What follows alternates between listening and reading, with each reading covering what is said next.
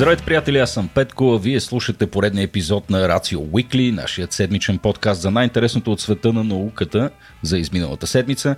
Днес ще си говорим малко за китайския ровър, за станалата много така интересна история с метеорологичните или те по-скоро шпионски балони на САЩ. Помните истерията, която mm. се случи напоследък последните седмици. Така че с Никола ще обърнем внимание и върху този проблем. А, ще поговорим малко и за Ариен фазата на съня. Подозирам, че така, днес, в момента в който записваме, точно от нея съм се лишил, mm. а, тъй като не се чувствам особено добре днес. Никола, знаем колко такова жизненно важно е. Точно такова ми е усещането. Ами... Да. Уви. А, уви, защото това дори не може и да се компенсира май с добър сън, ама да видим. А, какво, друго, какво друго ще обсъдим в този епизод? Потенциално огромна революция в разработката на Витла. А, нещо, което отново е адски фринч, Никола, ако позволиш. Но пък абсолютно ти имам доверие, че това явно ще донесе до някаква революция. Предстои да видим, аз самия не знам за какво говориш. И разбира това се... е от този тип новини 5, където после хората ще, ще, ще се гордея със себе си, когато разберат, че са го чули първо от нас. О, найс. Nice. Добре. В смисъл, наистина очакваме наистина нещо сериозно, много сериозно, сериозно да се случи. Добре. Да. И ще завършим с какво? С хартиени сламки. Това пък да го видим какво е. Любимото. Любимото ми. Този епизод, разбира се, приятели, е възможен само и единствено благодарение на вас, нашите слушатели и на хората, които посещават нашите събития и ни подкрепят, купувайки билети, купувайки си книжки от нас и подкрепяйки ни в сайта Patreon. Надяваме се да продължите да го правите, като най-добрият начин всъщност да направите това и да си направите един хубав собствен подарък е да си купите Рацио Пас за онези от вас, които се намират в София а, и са фенове на нашите събития. Това е The Deal of the Year, с един рацио пас имате достъп до всички наши, наши събития в рамките на годината, така че отидете на сайта RACIO.BG сега ще го объркам ли Никола наклона на черта Store. Mm, и така е. там може да си закупите нашия Рацио пас или пък просто да отидете на RACIO.BG, наклона на черта Support и да ни подкрепите по този начин, който намирате за добре. Добре, Никола предлага да започваме. Отдавна с теб не сме си говорили за космос.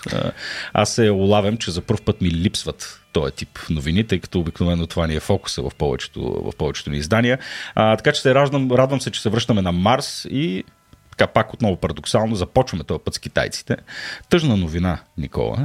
Да, между другото, ние с теб, Петко, доста обичаме една от любимите ни космически теми е да си говорим за невероятните успешни космически мисии през последните години, но втората по популярност тема ние, разбира се, космическите неудачи. Винаги е хубаво така да се порадва човек на чуждото нещастие. Не, разбира се, ние не го правим за това, а по-скоро за да покажем колко трудна и враждебна среда е всъщност космоса, за разлика от това, което ние си представяме, особено напоследък, когато и а, на успешните мисии се увеличи много и буквално всякакъв тип провали са почти недопустими и се гледам с много лошо око на тях.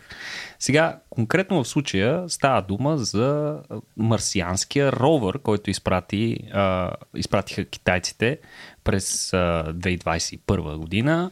Конкретно това става, става дума за ровъра Журон, който се приземи през май 2021 година на повърхността на на, на Марс, като съответно около година по-късно, през май 2022 година, той пък влезе в хибернационен режим. Целта е съответно малкият а, марсиански ровър да оцелее тежките условия на зимата на Марс, която е по това време. Това се случва стандартно при всички ровъри? При всички ровъри, които са с соларен панел. Които не са ли всички? Не. Значи, а, големите ровъри, като Curiosity и Perseverance, разполагат с ядрен източник. Те не са зависими от слънчевата светлина mm. и съответно могат да продължат да функционират а, дори в тежки условия. Mm. Макар, че и те понякога влизат в такъв спестителен хибернационен режим, когато, да кажем, има някаква тежка буря и е по-рисковано да продължат да работят в такива условия. Mm. Но реално Журон, да, за разлика от Perseverance, той е доста по-малък, и, и се захранва с соларни батерии. Хм. С соларни панели, които зареждат батерии, т.е.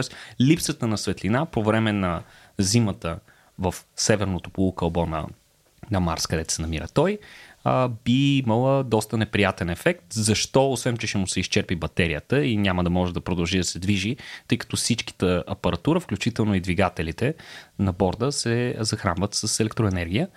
Другия голям проблем е факта, че температурите падат много, особено пък през зимата. А, електрониката не си пада много по ниски температури, mm. въпреки че специална електроника с специални компоненти, които са много по-издръжливи от тези в смартфоните и лаптопите ни. А, но въпреки това, температури от минус 100 градуса, например, никак не са добри за електрониката и за това всъщност всички електрически устройства а, на на повърхността на, на, на червената планета, за да продължат да функционират, трябва изкуствено да се подгряват. Нещо, което ни е не, необичайно на нас. Обикновено проблема с електрониката е как да охладим. Но а, на Марс трябва и да я подгреем, за да е в а, рамките на някакви нормални температури. И всъщност проблема при, ако ти свърши захранването, е, че няма как да си подгряваш електрониката и съответно а, спейки зимен сън, мърсходът ти може изобщо да не се събуди. Хм. Като зимен сън, между другото, аналогията с мечките идва доста автоматично. Си зададах въпроса. Uh-huh. Дали Никола след 100 години няма да има резерват от типа на Белица, където нали, за... вече, вече изгубените ровари, които просто ами... там да си, да си доживеят е, живота. Не знам колко от вас... Със сигурност, ако се заселим на Марс, местата, където са умрели а, ровари, ще бъдат туристически атракции. които ще бъдат, за ровари. Ще бъдат посещавани със сигурност, защото те са поставили основата на изследването на червената планета. Колко мъртви ровари имаме, Никола? Малко те поставя на място. още три или четири. Значи Спирит умря, а, този най-първия, забравяхме името, а, той си почина скоро постижно много отдавна и Ох, забравяхме другото име на другия малък ровър, който mm. умря. Иначе на повърхността Curiosity и Perseverance продължават да си Продължават да живеят. Той този още май не е съвсем отписан, китайския ровър. Ами не се знае точно каква е идеята, какво се случва с него, защото той трябваше да се събуди автономно, т.е. сам. Той, той беше настроен да се събуди сам някъде през декември което декември миналата година, декември 2022, което е съвпада с пролетното равноденствие в северното полукълбо на Марс. Тоест тогава вече деня започва да се увеличава много и се създават необходимите условия да му работят соларните панели и съответно да му се зареди батерията. Hmm. Обаче на последните изображения на Mars Reconnaissance Orbiter, нали, американският апарат, се вижда, че Журон не е мръднал от месеци т.е. няма признаци на живот от ровъра. Китайските власти не са обявили нищо официално, но за сега нещата не изглеждат добре и отиват към смъртта на поредната мисия на Марс. А, все още има надежди, разбира се, той да се събуди. Може би това, което му пречи да се събуди е, че не му стига заряда в батерията, защото той трябва да достигне някакво критично ниво на заряда си, за да може да се събуди. Просто така е програмиран, да не може да се буди преди това, за да не си изчерпи батерията до ниво, в което да му умре електрониката. А, но а, не се знае, а, вероятно толкова дълго време е минало планираното събуждане, може би изобщо няма да може да се събуди. Възможно е по повърхността на соларния панел да са залепнали прашни частици, които доста, са доста обилни през зимния период на а, червената планета и да пречат на соларния панел да работи достатъчно ефективно, което пък означава, че той няма да може да се събуди никога. Иначе имаше подобни случаи с а, е, е, с Opportunity, точно е така, е, така се казваше другия ровър, Opportunity, а, той беше с соларни панели и му се беше, бяха му се запършили панелите и тогава един такъв вятър, а, вятърен вихър, а, който се нарича Dust Devil или пясъчни дявол, които по принцип са характерни за Земята, но на Марс ги има много повече и са много по-големи. Та такъв Dust Devil премина покрай uh, Opportunity и издуха uh, полепналия пясък, с което му помогна да поживее още известно време. Малко ме очудва, между другото, че не е стандартна част от оборудването да имаш нещо, което да изчисти чистачките, са чистачките, така да панелите. Сега не може да говорим за ами... нещо с електрически заряд, очевидно, но пък нещо, което да духне рязко.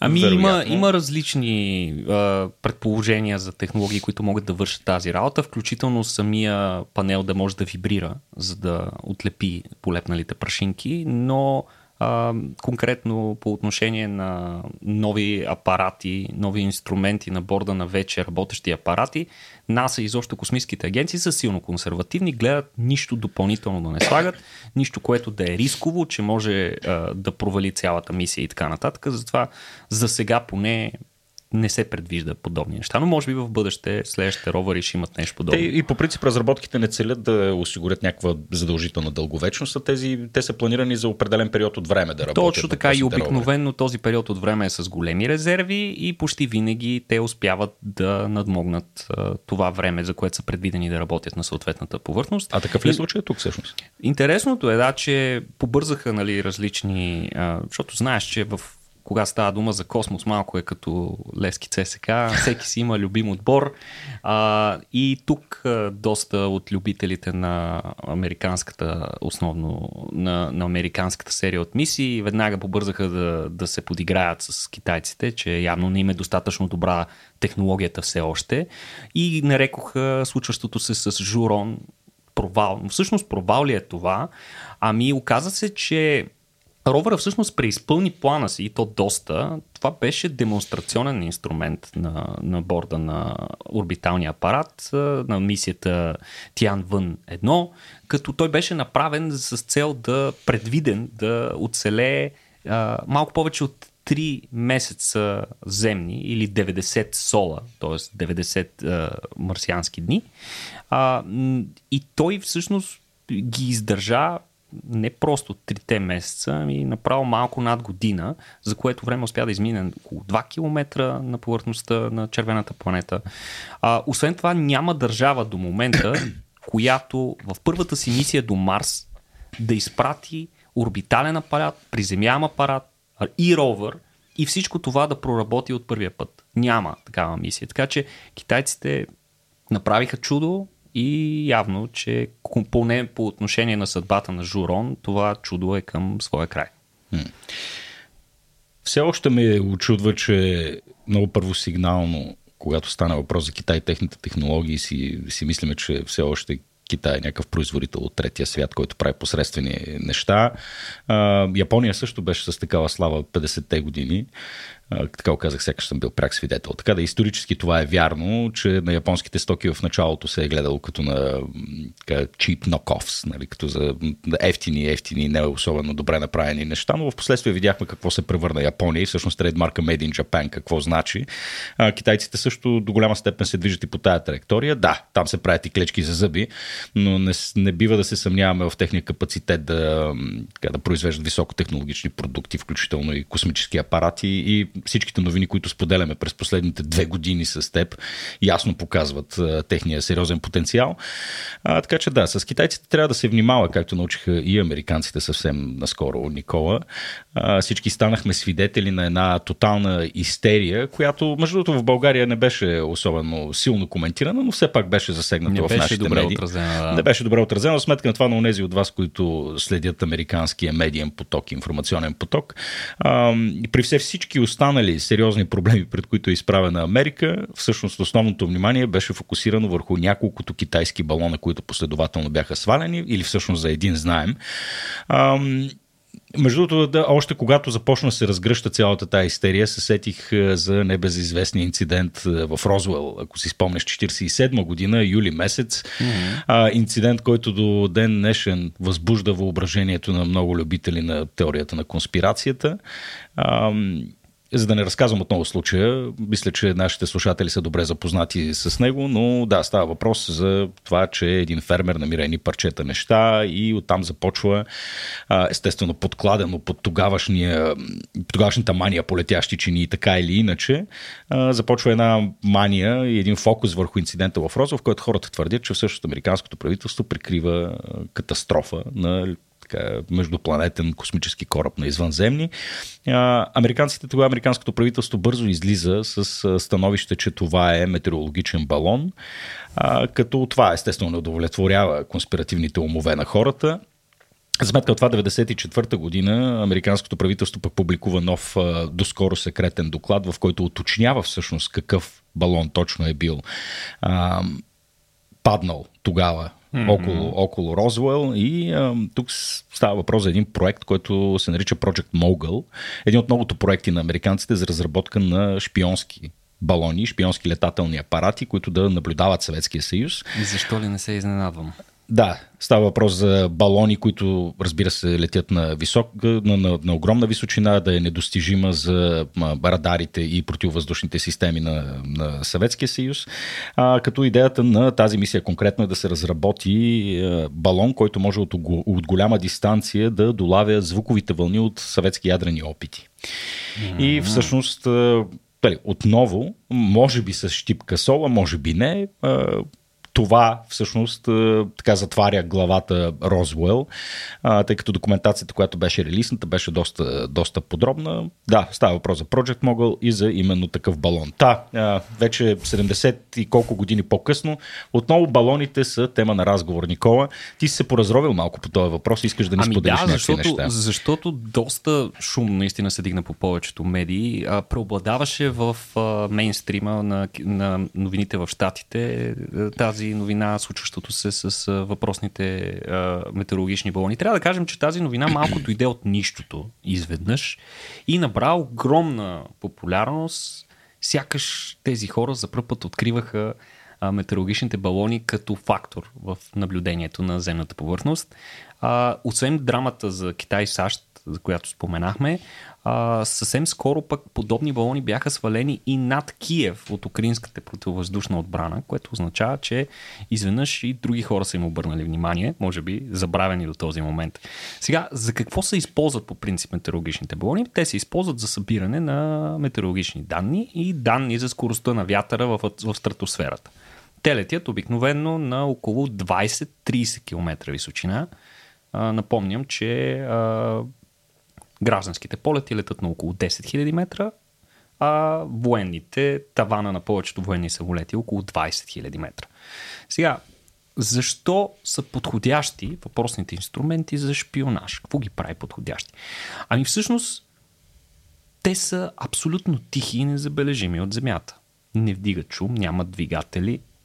А, освен това са доста по-ефтини от сателити, които традиционно се използват. А някой ще каже, при условие, че имаме шпионски сателити с разделителна способност 10 см вече, защо ние да ползваме балони? Ами всъщност те са много, много по-ефтини и освен това дават възможност а, да се огледа една зона за по-продължително време. Защото сателитите я няма тази възможност. Да кажем, ако искаме да наблюдаваме една зона продължително време, трябва да използваме а, геостационарна орбита. Но геостационарните орбити са много високи орбити и оттам няма как да получим добра разделителна способност. Тоест, ако искаме да използваме ниска земна орбита, трябва да използваме сателити, които периодично обикалят около дадено място. Mm-hmm. Колко периодично? Ами обикалят някъде около 14, около 20 на минути може да стигнат за да, да наблюдават един район за около 20 на минути на всеки 14 часа което, mm-hmm. а, нали, ако искаме да наблюдаваме в детайли какво се променя в дадена зона, да, да кажем в някаква военна база, какви части и машини се преместват, това може и да не ни е достатъчно. Докато метеорологичните балони ти дават възможност дълго време да наблюдаваш една зона, по продължение на около 3-4 часа, да кажем, за което време може да се съберат много повече данни. Сега, другото е, че те и трудно се откриват. Нали, казахме, не се виждат, защото са тихи, са незабележими от Земята. Те са на много голяма височина, както казахме. А, обаче защо се откриват трудно при условие, че някои от тях на такава височина са големи колкото автобус, Петко? Обект огромен, аз спомням, че това беше и затруднението да го свалят, тъй като обект, който е като автобус, ако падне в градска зона и ще направи доста бели. Точно така. Но проблемът с това е, че как засичаме въздушни обекти, използвайки радари, нали така? Само, че радарите ни всъщност не са програмирани. Те не са настроени така, че да засичат балони. Те са настроени така, че да засичат бързо движещи се солидни обекти. Че каква е разликата? Но, нали, радиолокацията е елементарния принцип, че се отразява точно така. И се обаче, обаче, всъщност, ако ги настроиш да хващат всякакви неща, съответно ще имаш много повече шум. Ще имаш много повече фалшиви детекции на обекти, които всъщност ги няма. И за да, за да ти е достатъчно, за, за да са ти достатъчно чисти данните, те са ги настроили по този начин, а и по този начин фактически ти засичаш а, важните от военно-стратегическа гледна точка обекти. Това са самолети, хеликоптери и други летателни апарати. Проблемът на метеорологичните балони е, че те се и движат доста бавно и освен това балонът като материал, материалът, който е направен балона, е, е, не е добър рефлектор на радиовълните, вероятно и единственото, което се вижда от него е електрониката на борда, която е всъщност много малка площ от целия балон. И оттам насетне вече е много трудно. Ти ги да. виждаш като едни нищожни обекти, подобни по размер на птица, да кажем. Сам разбираш, че а, не можеш да засичаш всички птици и да вкарваш разни филтри, за да фанеш всички балони. Разбира се, те имат и недостатъци.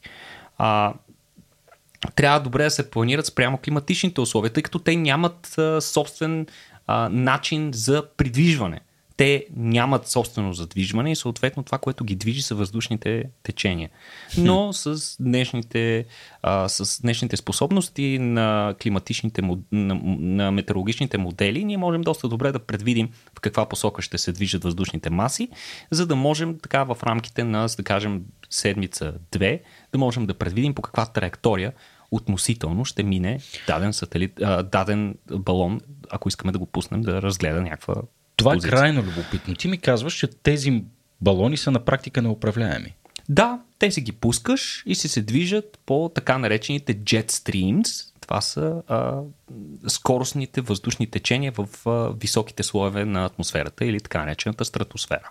Сега, те са се използвали винаги. Сега, този шум, който се дига напоследък около тях, е до голяма степен пропаганда. Ако някой остана с впечатление, че това е огромна иновация, въвеждането на шпионски балони, може ще го разочаровам. Разбира се, няма никаква иновация тук. Те са се ползвали от много отдавна, особено от държави с малки бюджети, които не могат да си позволят да поддържат сателити или да ги изстрелват. Освен това, а как ще определим дали е шпионски един балон? Всъщност оказва се, че основните компоненти, от които се състои един метеорологичен балон, спрямо един шпионски, са доста сходни. Това, което имат те, са самия балон, електроника и соларен панел.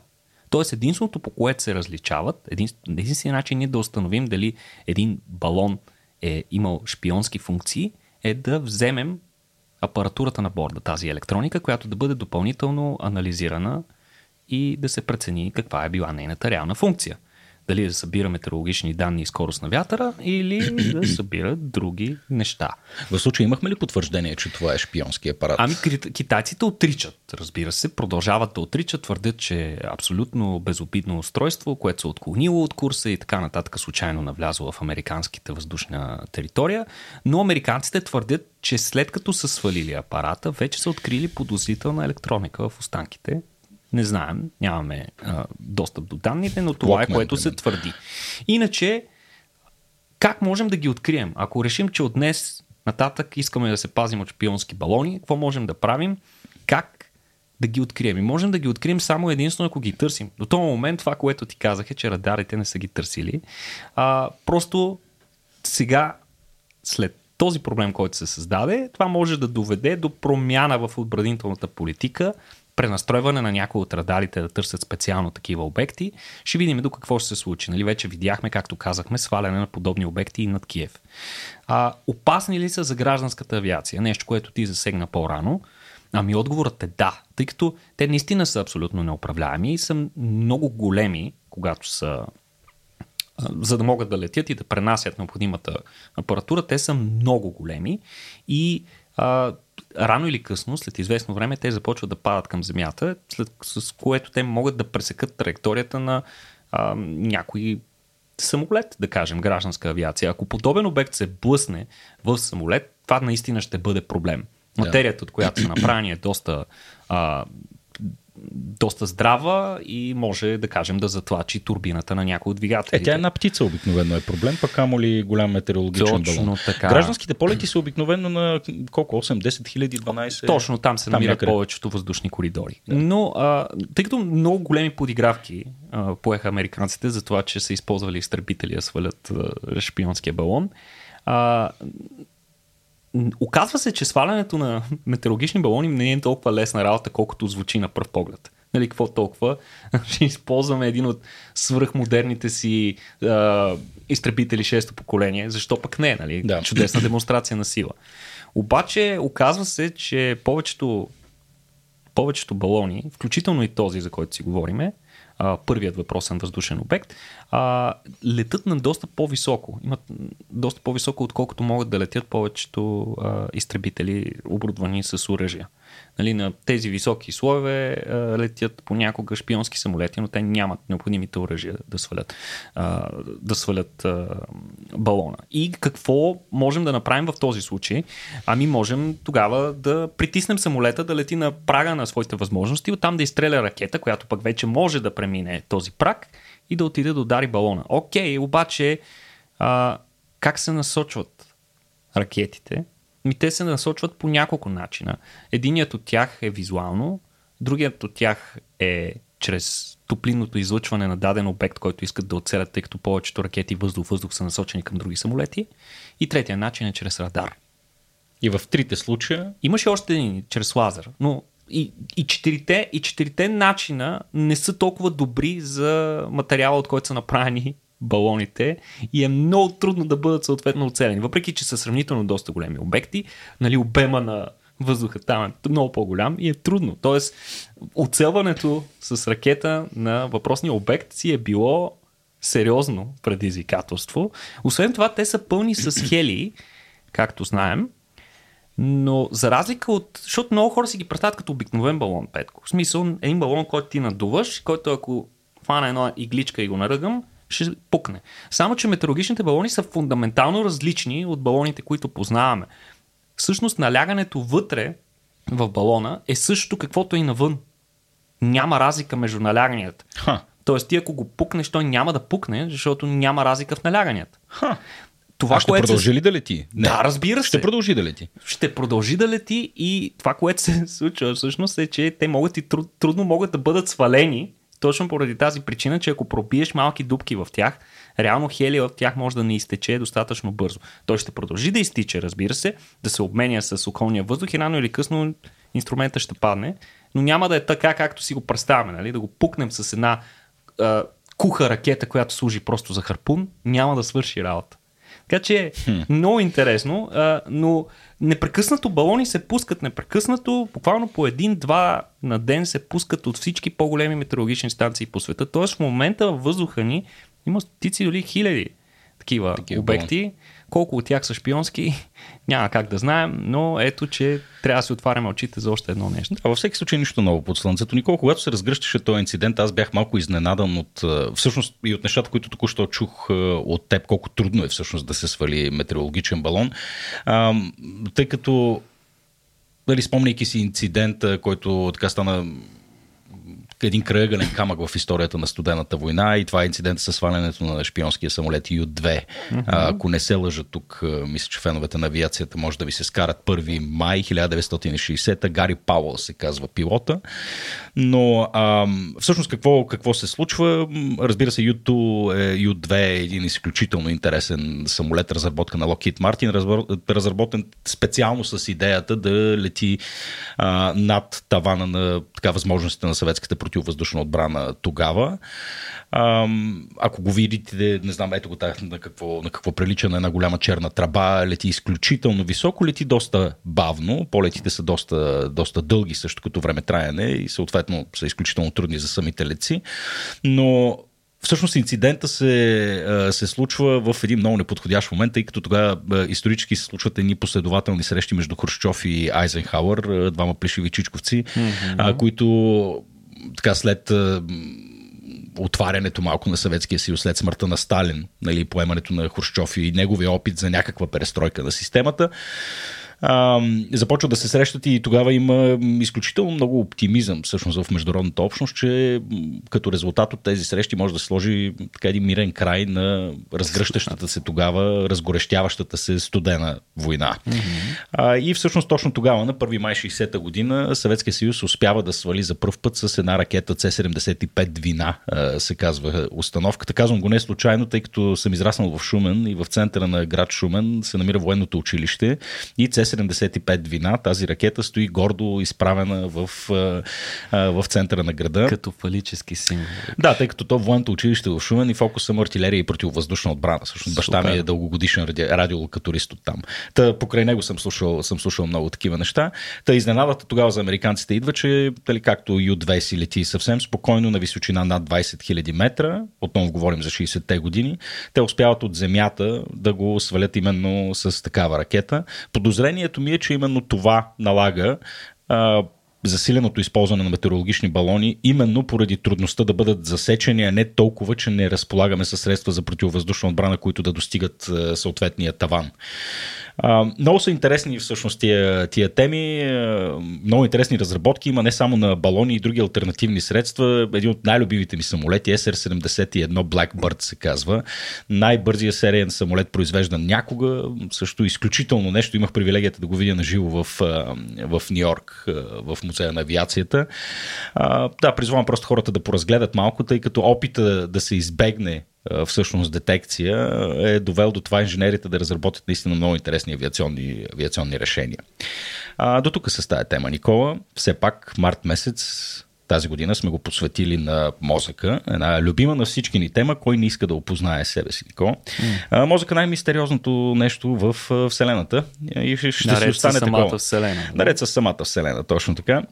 В рамките на месеца на мозъка така сме посветили няколко разговора и няколко събития на съня. Все пак не можем, когато си говорим за мозък, да не си говорим за сън и сега засягаме и тази тема в така, партньорство с нашите партньори от Magniflex.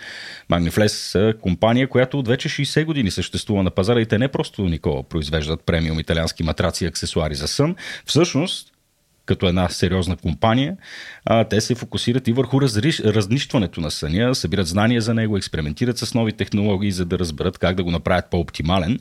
А, с тяхна подкрепа вече в няколко епизода си говорим за съня и различните му функции, а днес ще обсъдим една от най-интересните му фази REM съня.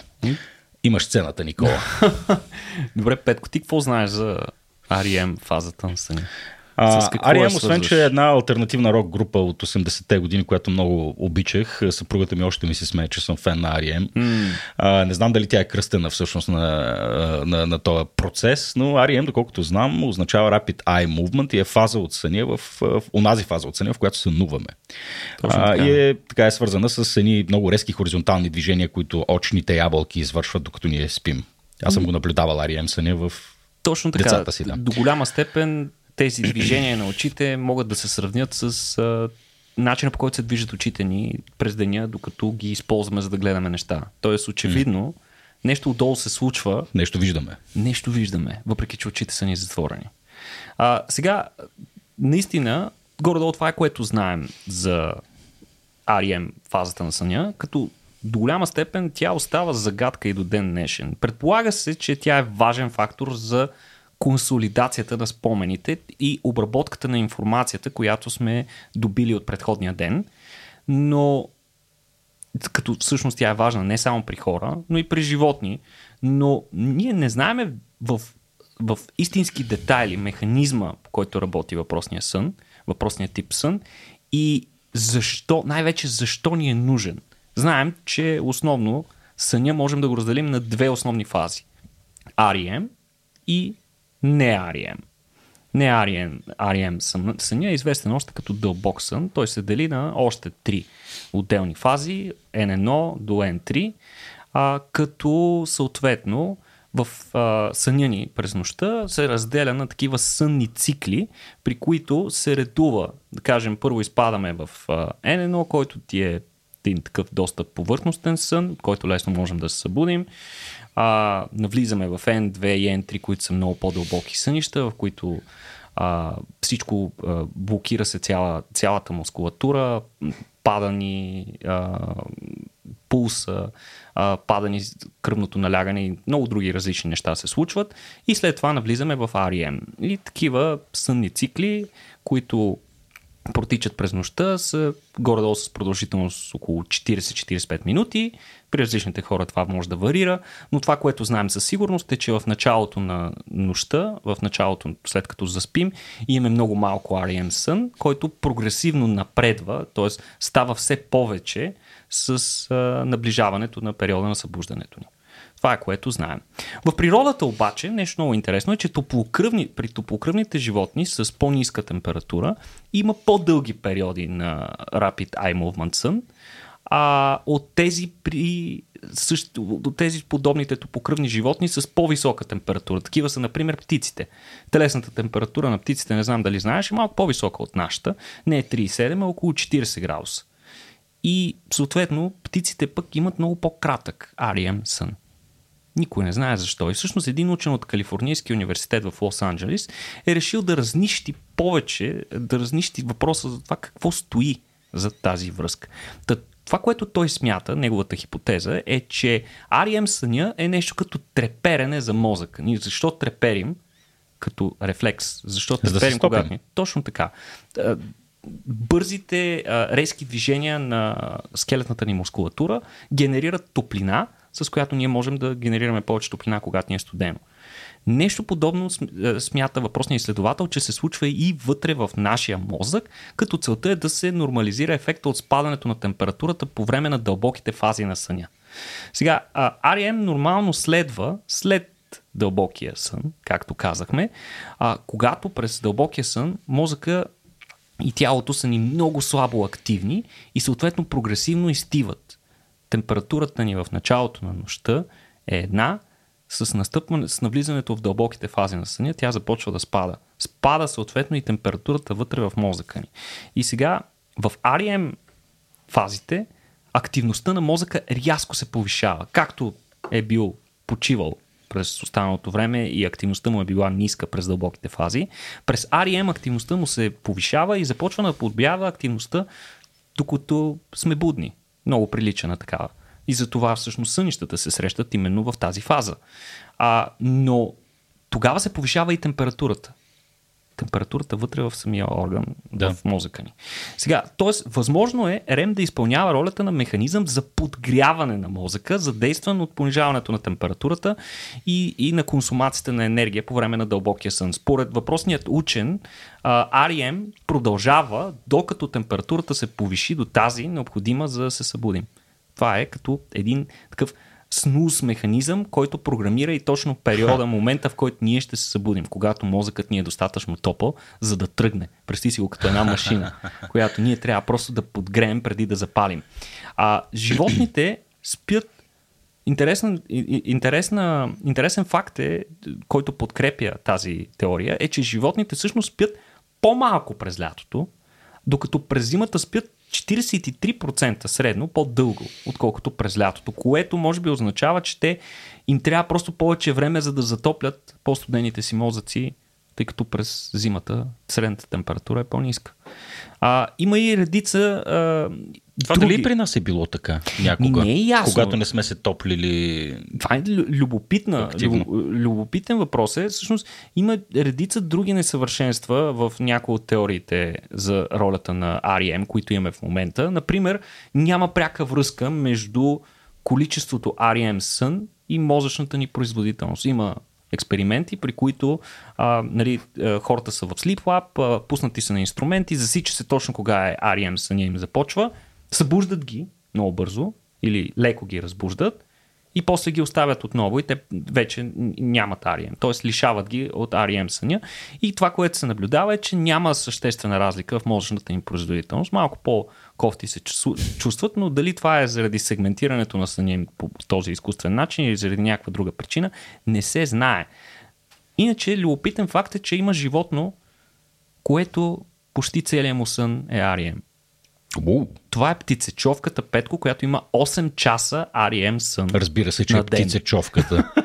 Обаче, въпреки, че това е най-много от всички бозайци, но ако REM ни правеше по-умни, нали, съответно птицечовката можехме да очакваме да е едно от по-интелигентните животни, което, съжаление, не се припокрива с наблюденията на поведението на това животно, което не е точно от най-умните. А, но птицечовката е всъщност представител на така наречените монотермни бозайници, наред с ехидната. Това е, а, наричат се монотерми, защото те не са точно топлокръвни. Те са нещо средно между топлокръвни и студенокръвни. Нали, регулират си температурата, ама в някакви граници и все пак използват околната среда за допълнителна регулация. Тоест, може би, тицечовката има нужда от повече рем, за да поддържа функционалността на мозъка си, да поддържа мозъка си достатъчно топъл, за да работи. А друго, интерес, друго интересен факт е, че а, според според всички тези данни, може би мозъкът на, може би REM, REM съня, първоначално е еволюирал, за да помага на топлокръвните да поддържат мозъка си в тази оптимална температура, за която говориме, ако трябва да се събудят в случай на опасност. Ако нещо се случи, да могат много бързо да, да станат и да реагират. Да. Което а, е има една, логика. има съществена логика, да. Иначе любопитен факт е, че делфините пък не показват никакъв REM. Няма REM сън при тях. Те имат така наречения, ние сме го чували, много пъти сме говорили за него, за така наречения унихемисферен сън, т.е. те спят с едното си полукълбо, докато другото продължава да работи и остава на штрек и дори а, обслужва поведението на животното. Т.е. половината мозък спи сега, другата половина спи след определено време. Този унилатерален сън обаче а, може би показва, че когато половината ни мозък е непрекъснато активен, той подгрява достатъчно останалата част от мозъка и нямаш нужда от това подгряване. Така че REM токовиш може да функционира като един своеобразен радиатор. Звучи вътре. абсолютно логично, между другото. Интересно, интересно. В смисъл, Да. никога не бях чувал подобна теория. Да. Предстои тя да бъде подложена на допълнителни тестове, за да разберем доколко е вярно. Още по-важно е да кажем, че това не изключва автоматично другите теории за функциите на REM, защото не веднъж сме виждали в природата как една функция възниква, е- е- една адаптация възниква за да изпълнява една конкретна функция, но с течение на времето еволюцията е много пестелива и обича да преизползва а, адаптациите си, т.е. едно нещо може да се използва за няколко различни цели. Да. Така че тук виж има няколко различни роли, но може би пък наистина първоначалната, чисто еволюционна гледна точка е била именно за да подгрява мозъците ни и да ги поддържа с оптимална температура. Много интересно. А всъщност при липса на REM в човек, е, това води до, а сега няма да кажа сериозни когнитивни ефекти, но просто е кофти съня, нали? Така, лош сън, не си отпочинал, Да, да. не си, не си конди... Но, но не сме напълно сигурни дали причината за това е точно лишаването от Арием. На мен ми предстои един разговор, между другото, наскоро с един специалист по съня, с доктор Кирил Терзийски, който очаквам с, нетърп, с нетърпение в четвъртък, така че се надявам. Еми, него може да го питаш тогава. Това е страхотна, Да. страхотно интересна тема, да го попиташ какъв тип разстройства на съня има и дали има разстройства на съня, които са дефинирани именно с това, че хората, които страдат от тях, нямат арием. Или Да. имат много патологично ниско количество арием. Да, аз съм, аз съм сигурен, че а, нали, дори специалист като доктор Терзийски със сигурност а, само леко е отраскал повърхността на, така, на разбирането ни а, за всички, за всички тия, тия механизми. А, във всеки случай, Никола, едно е ясно, че трябва активно да работим, за да си подобрим съня, тъй като пък това в последствие работи и за нас. Всички знаем, прави ни по-здрави, по-щастливи, по-концентрирани. Не трябва да го пренебрегваме.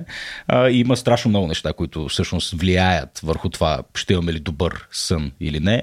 И Никола, аз съм вече на прага да взема тежкото решение да си сменя матрака, а, макар че това логистично изобщо не е чак такова предизвикателство, се Вече. оказва изключително важно. Еми да, 10 на години вече мисля, че, че, Преди че е беше време. голяма драма. Спомняш си, трябва викаш съседи и да ги носиш по, Точно по, така. По, по, етажите, защото не влиза в асансьора. Ами да, то, то, това ще е случая и, и, в, а, и в момента, но да, аз съм на път да взема такова решение.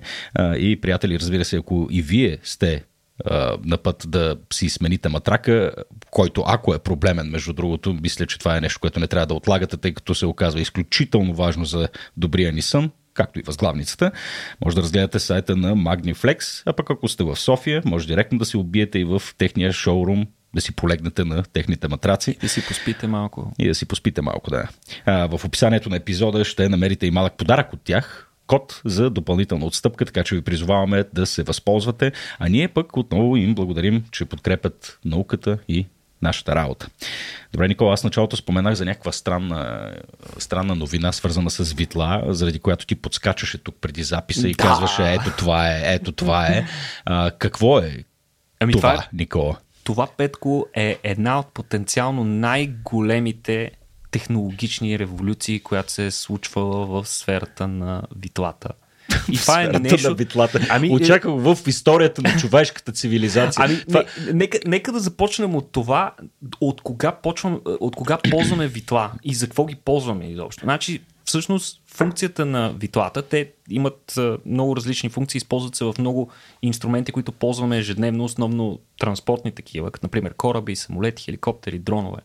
А, каква им е целта на витлата? Витлото се върти в определена част на инструмента, нали, дали ще е летателен или плавателен, няма значение. Целта е при въртенето си той да избутва някакъв флуид назад, с което да генерира тяга, която да тласка обекта в противоположната посока, напред.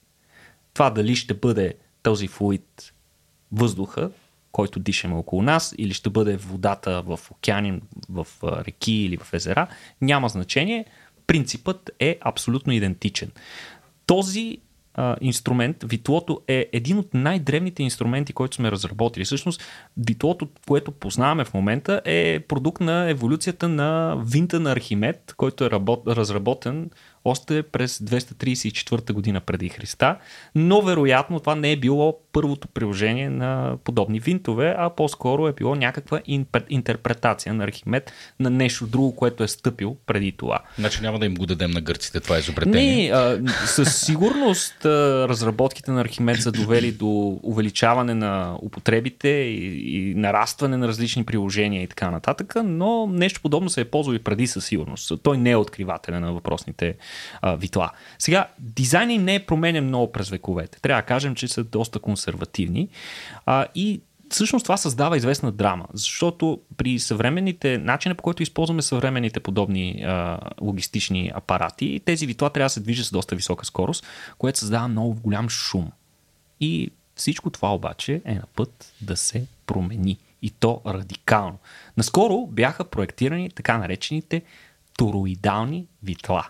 Сега, какво е това тороидални витла? Това са нов тип витла, които много приличат на застъпващи се кръгове, които са подобни на осморката на знака безкрайност.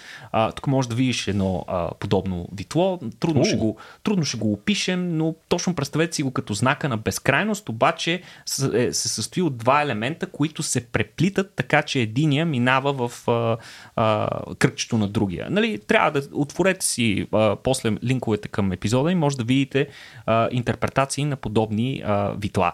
Всъщност, а, те са разработени, подобни а, инструменти са разработени още в началото на 20 век, когато са се опитвали да а, оптимизират витлата на а, самолетите, за да изпреварят технологиите на врага покрай войните. Но голяма част от тези разработки са изоставени тогава.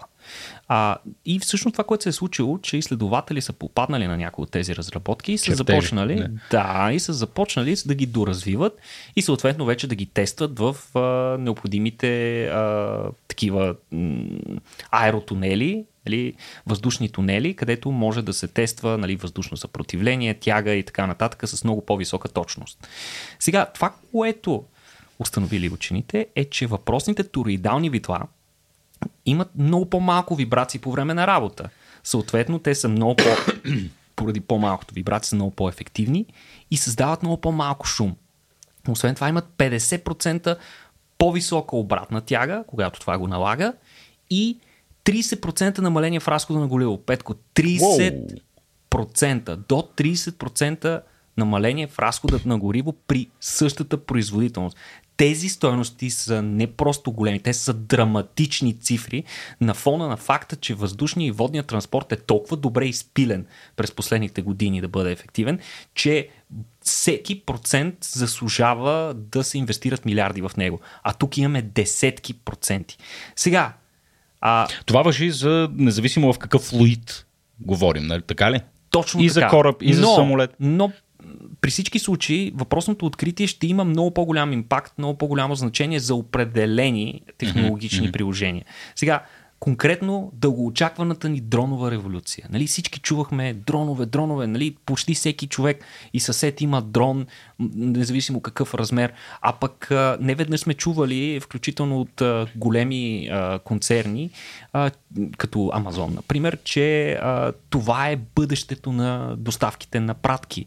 Нали, по този начин ще имаме много по-бързи и сигурни доставки, при които дрон ще се приземява на моравата ни, което не знам точно как става, кога става когато имаш панелка, но най-вероятно не, е, не е разработено за нас. Ще го изстрелва през прозореца. но а, проблемът с това нещо да се случи е факта, че съвременните дронове, които а, работят, а, нали, ние ги знаем как работят, а, съвременните дронове издават ужасяващ звук, който хората просто ненавиждат. Той е в частотен диапазон от 1 до 5 кГц, което, който диапазон, всъщност нашия слух е най-чувствителен, защото в този диапазон е човешката реч. И всъщност пискливото жужене на дроновете, освен това аз съм виждал с очите си, че дразни доста животни. А, вдигали сме дронове сред дивата природа, което предизвиква, да кажем, стада с а, коне и, и, и крави да се разбягат в произволни посоки. Най-вероятно това, което те си мислят. Е голямо насекомо. Е, такова насекомо не съм чувал до сега. Сигурно, сигурно ще хапе по-лошо от тия, които по принцип не мога понасям. И а, разбираме животинките, разбира се. А, но това, което а, ученици са постигнали благодарение на тези нови тороидални витла, е, че се е намалил нивото на шума, особено в тази зона, именно в тази зона а, на, на частотния диапазон, в който сме най-чувствителни, два пъти. Два пъти се е намалил шума. А, освен това, нещо много любопитно е, че стандартните пропелери, стандартните витла, които се използват в днешно време, това, което си представяш като чуеш витло, а, всъщност те имат ръб в предната си част, остър връх. Mm-hmm. А проблемът е, че там се образуват едни много специфични завихрения, които намаляват ефективността на перките. При тороидалните витла тези вихри са много по-малки и съответно при определени нива на тягата те имат значително по-висока ефективност и нямат този паразитен шум, който се получава. А, тази форма, освен това, много, много интересен бонус е, че тази форма, а, тороидалното витло за дрон, а, пречи на на, на перките да се оплитат в клони, което всеки, който е карал дрон, се е сблъсквал с него. Много по-трудно се оплитат в клони, и с което прави и летенето им много по-лесно, и съответно не само в клони, и други предмети около нас. Три пъти по-скъпи са обаче въпросните витла, защото за да се направят е необходимо 3D принтиране. Съвременно 3D принтиране с висока разделителна способност, но пък като цяло витлата, като стойност, са много ефтин компонент спрямо цената на целия дрон. Всеки, mm-hmm. който има дрон, знае, че едно витло е примерно 8 лева. Сега това, ако е 40 лева, при условие, че ще дигне, ще ти дигне ефективността, ще ти даде възможност да караш дрона си много по-дълго време с един заряд на батерията, абсолютно всеки може да направи своя избор лесно.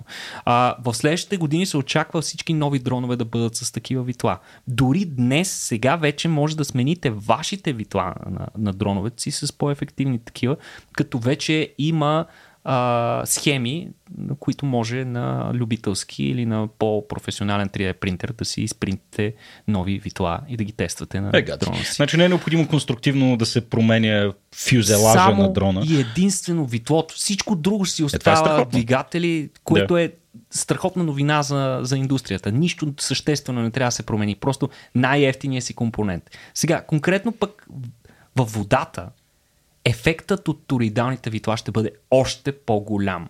Там се очаква наистина да а, води до абсолютно пълно или почти пълно изчезване на тези вихри, за които споменахме, че се образуват покрай върха на перката във въздушна среда. То във водна среда въпросните вихри а, те, те, това, което те причиняват е, че намаляват количеството на течността а, която се изхвърля назад, а част от течността, вместо да се изхвърля назад, се изхвърля на страни и съответно допринася много по-малко за тягата.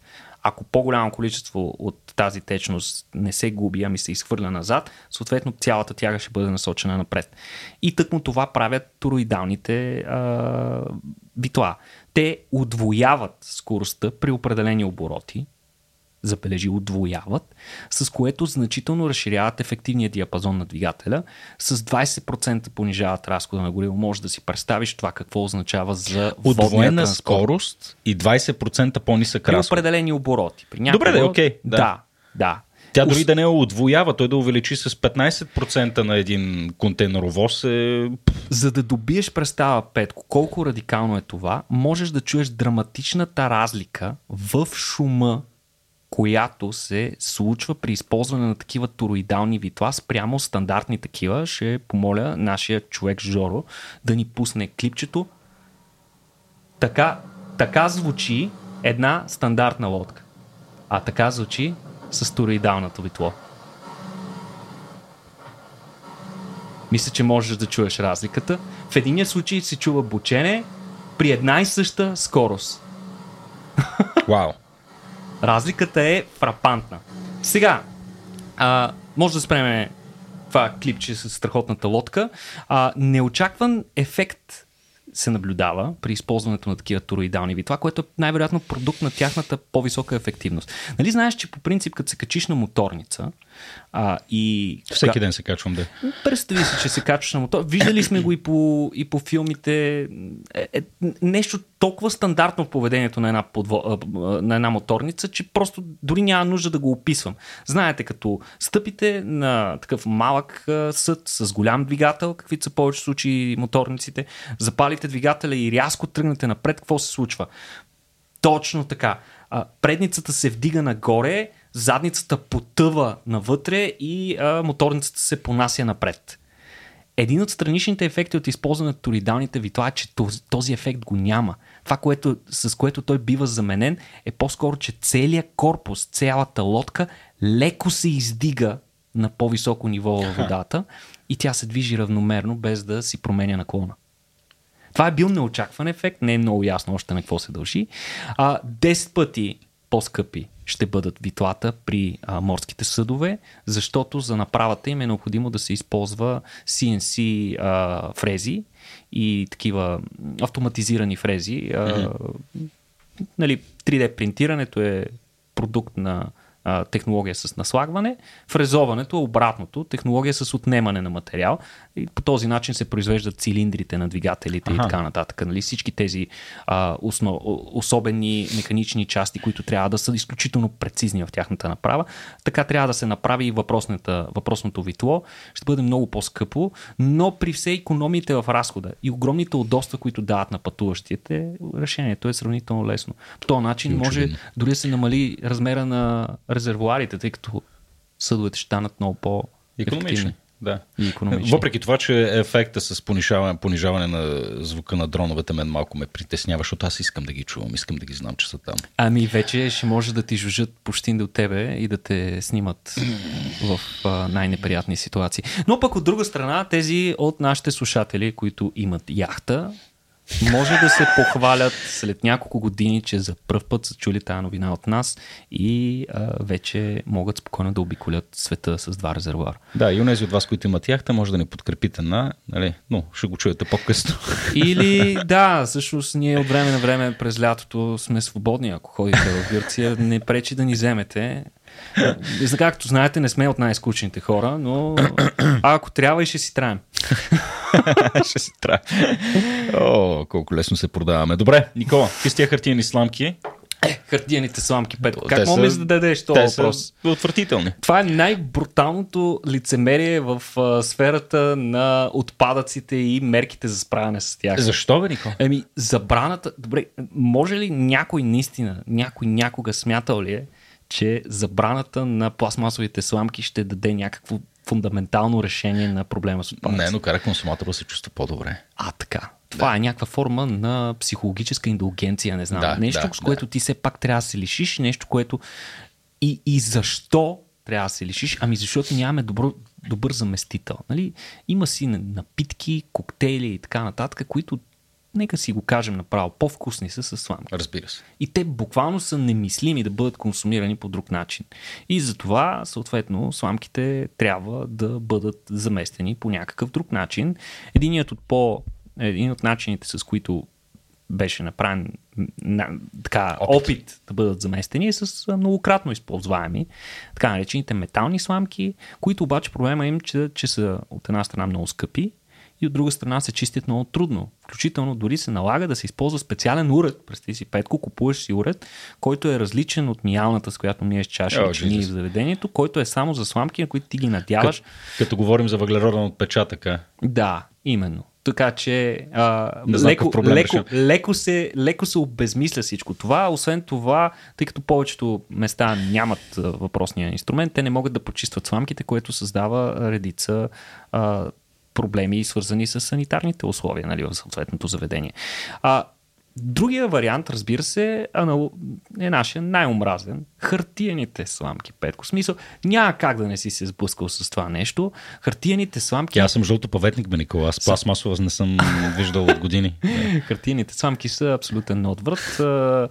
Това, което се случва с тях, както всеки, който използва хартияна сламка знае, особено в случаите, в които използвате с гореща напитка, е, че те се наквасват много лесно. Освен това, пак тези, които пият газирани напитки с сламки, аз не съм от тях, нали, поне за нещата, които няма нужда от сламка. Защото не си на пет, Никола. Например. да, да, но това, което знаят хората, които са пили такава напитка с такава сламка, е факта, че като е вече извадите от опаковката и да, това е още по-големия абсурд, че много тия сламки се предлагат индивидуално опаковани. Както и да е. Като ги поставите вътре в а, напитката си, тя започва да се разгазира. Причината е факта, че във вътрешността тези хартияни сламки не са толкова еднородни, имат много ръбове, съответно имат много повърхност, която реагира, а, създава такива нуклеационни ядра за а, генериране на мекурчета и се разгазира напитката. Но по-големият проблем в случая според мен е, че те не са точно толкова еко, колкото се твърди. Всъщност, вътрешната, вътрешната и външната им повърхност е с нанесен тънък слой полиетилен. Голямо изненада. Или акрил. И всъщност да. те са като хартияните чашки за кафе, Ага. които също отвътре имат тънък слой, за да са непромокаеми. А, освен това, нали, очевидно, те не са абсолютно нерециклируеми са и при разграждането си отделят микропластмаса. Нещо крайно нежелателно. А, сега, корейски учени, които очевидно са имали огромното желание да не се лишават от сламки и са били маняци на тема сламки и вероятно са пиели бирата с сламка, а, Та, корейски учени са открили альтернатива, която е от ефтини биоразградими материали. Всъщност, те използват биоразградима пластмаса, която има добавени нанесен тънък слой от целулозни нанокристали. Сега звучи цялото нещо супер високо технологично. Звучи ми като химия, Никола. Химия, разбира се. Химия. Химия. Има, Ма има, има, е- и, и, да, без химия няма физика, в случая има и двете. А, в случая разбира се, то звучи малко високотехнологично, но а, те са измислили доста добър и ефтин метод, по който да нанасят въпросните нанокристали от целулоза. А, по, както казахме, покритието при хартияните а, сламки не е еднородно и за това не е еднородно с този полиетилен и за това вода или течност всъщност влиза между тези слоеве и започва да ги отделя тези микрочастици и те се наквасват и всъщност това, което се случва е, че сламката увисва. А това, което те са открили, корейските учени, че тяхното покритие с целулозни нанокристали прави сламките много гладки, с много по-еднородна повърхност и отвън и отвътре, не се наквасват, не увисват и не разгазират напитки. Запазват устойчивостта си и при студени, и при топли напитки. Както знаем, си го сложиш капучиното, трябва три сламки да смениш, докато го изпиеш. А, с новата сламка, съответно, няма този проблем. А, учените са провели тест за биоразградимост в водна среда. Знаем, че в крайна сметка нашата пластмаса се отмива по реки и така нататък и стига до клетите костенурки, които ги изяжат, задавят се до смърт и после ни тежат на съвестта, докато ги гледаме на документални Или директно ни тежат в коремите, защото топа влиза в рибите, па рибите ги ядем. А, така. Да. А, е така. един кръговрат. Точно така. И те всъщност са се, се опитали да проверят по какъв начин техният биоразградим материал а, се разгражда в морска вода спрямо хартиена, стандартна хартиена сламка. Та оказва се, че нормалните хартиени сламки остават непокътнати 120 дни, което е времето, за което е трябвал експеримента. Те вероятно остават доста повече, за което време те губят едва 5% от теглото си, които учените смятат, че са следствие на микропластмаса, която те или иначе са отделили. О, какъв хорър. А новите сламки загубили половината от теглото си само на половината от времето, на около 60-я ден и до 120-я ден са били напълно разградени. А тук няма микропластмаса, Не. така ли? Няма полиетилен и всичко останало. Ми, Няма чудесно. целулоза. Чудесно. Да живее Корея. Еми, да, иначе аз съм опитвал между другото Петко от тези съвсем хипстърските сламки. Не знам ти дали си попадал на Дето тях. са от паста направени. Точно така, Е, те са топ, те са супер. Ама те обикновено са много, с много нисък дебит. Да, трябва, така трябва е. да, Трябва да смучаш малко трябва компресора по-сериозно. да пуснеш така. Да, трябва Сериозни, да сериозни засмуквания са необходими. И, е, така че а, известна революция в сламките ще бъде, Е наложител, да. ще бъде наложителна. Е да. наложително. О, в ужас, да. И, и, в крайна сметка трябва да се мисли за цялостния въглероден отпечатък на всякакви такива альтернативни решения, тъй като може да се чувстваш по-добре, че пиеш от паста и да си мислиш, че е по-устойчиво, но това нещо някой го е пекал. И, Трябва да го изядеш и го е накрая. обработвал, да. Поне, поне го изяш накрая. Трябва да го изядеш накрая. Иначе Точно да. така. Ами добре, приятели, благодаря ви, че останахте с нас за целия този епизод. Искам да благодаря първо, естествено, на Никола Кереков, който полага неимоверен труд да подготвя всичките тези новини за вас и за мен. Разбира се, благодарности на нашите партньори от Magniflex и на всички вас, които подкрепяте този подкаст или Рацио като организация. Напомням, най-добрият начин да ни подкрепите е на сайта RACIO.BG наклона на черта support, да си купите книга или да си купите един Рацио пас, който ви дава достъп до всичките ни събития в рамките на годината, включително и големите. Благодарности, естествено, и на нашия режисьор и оператор Жор Батилов и на нашия аудиоинженер Явор Пачовски. Отново, Никола, на теб ти давам думата да кажеш последно чао. Е и от мен чао, като искрено се надявам да продължавате да бъдете все така любопитни. И ще бъдат. Чао!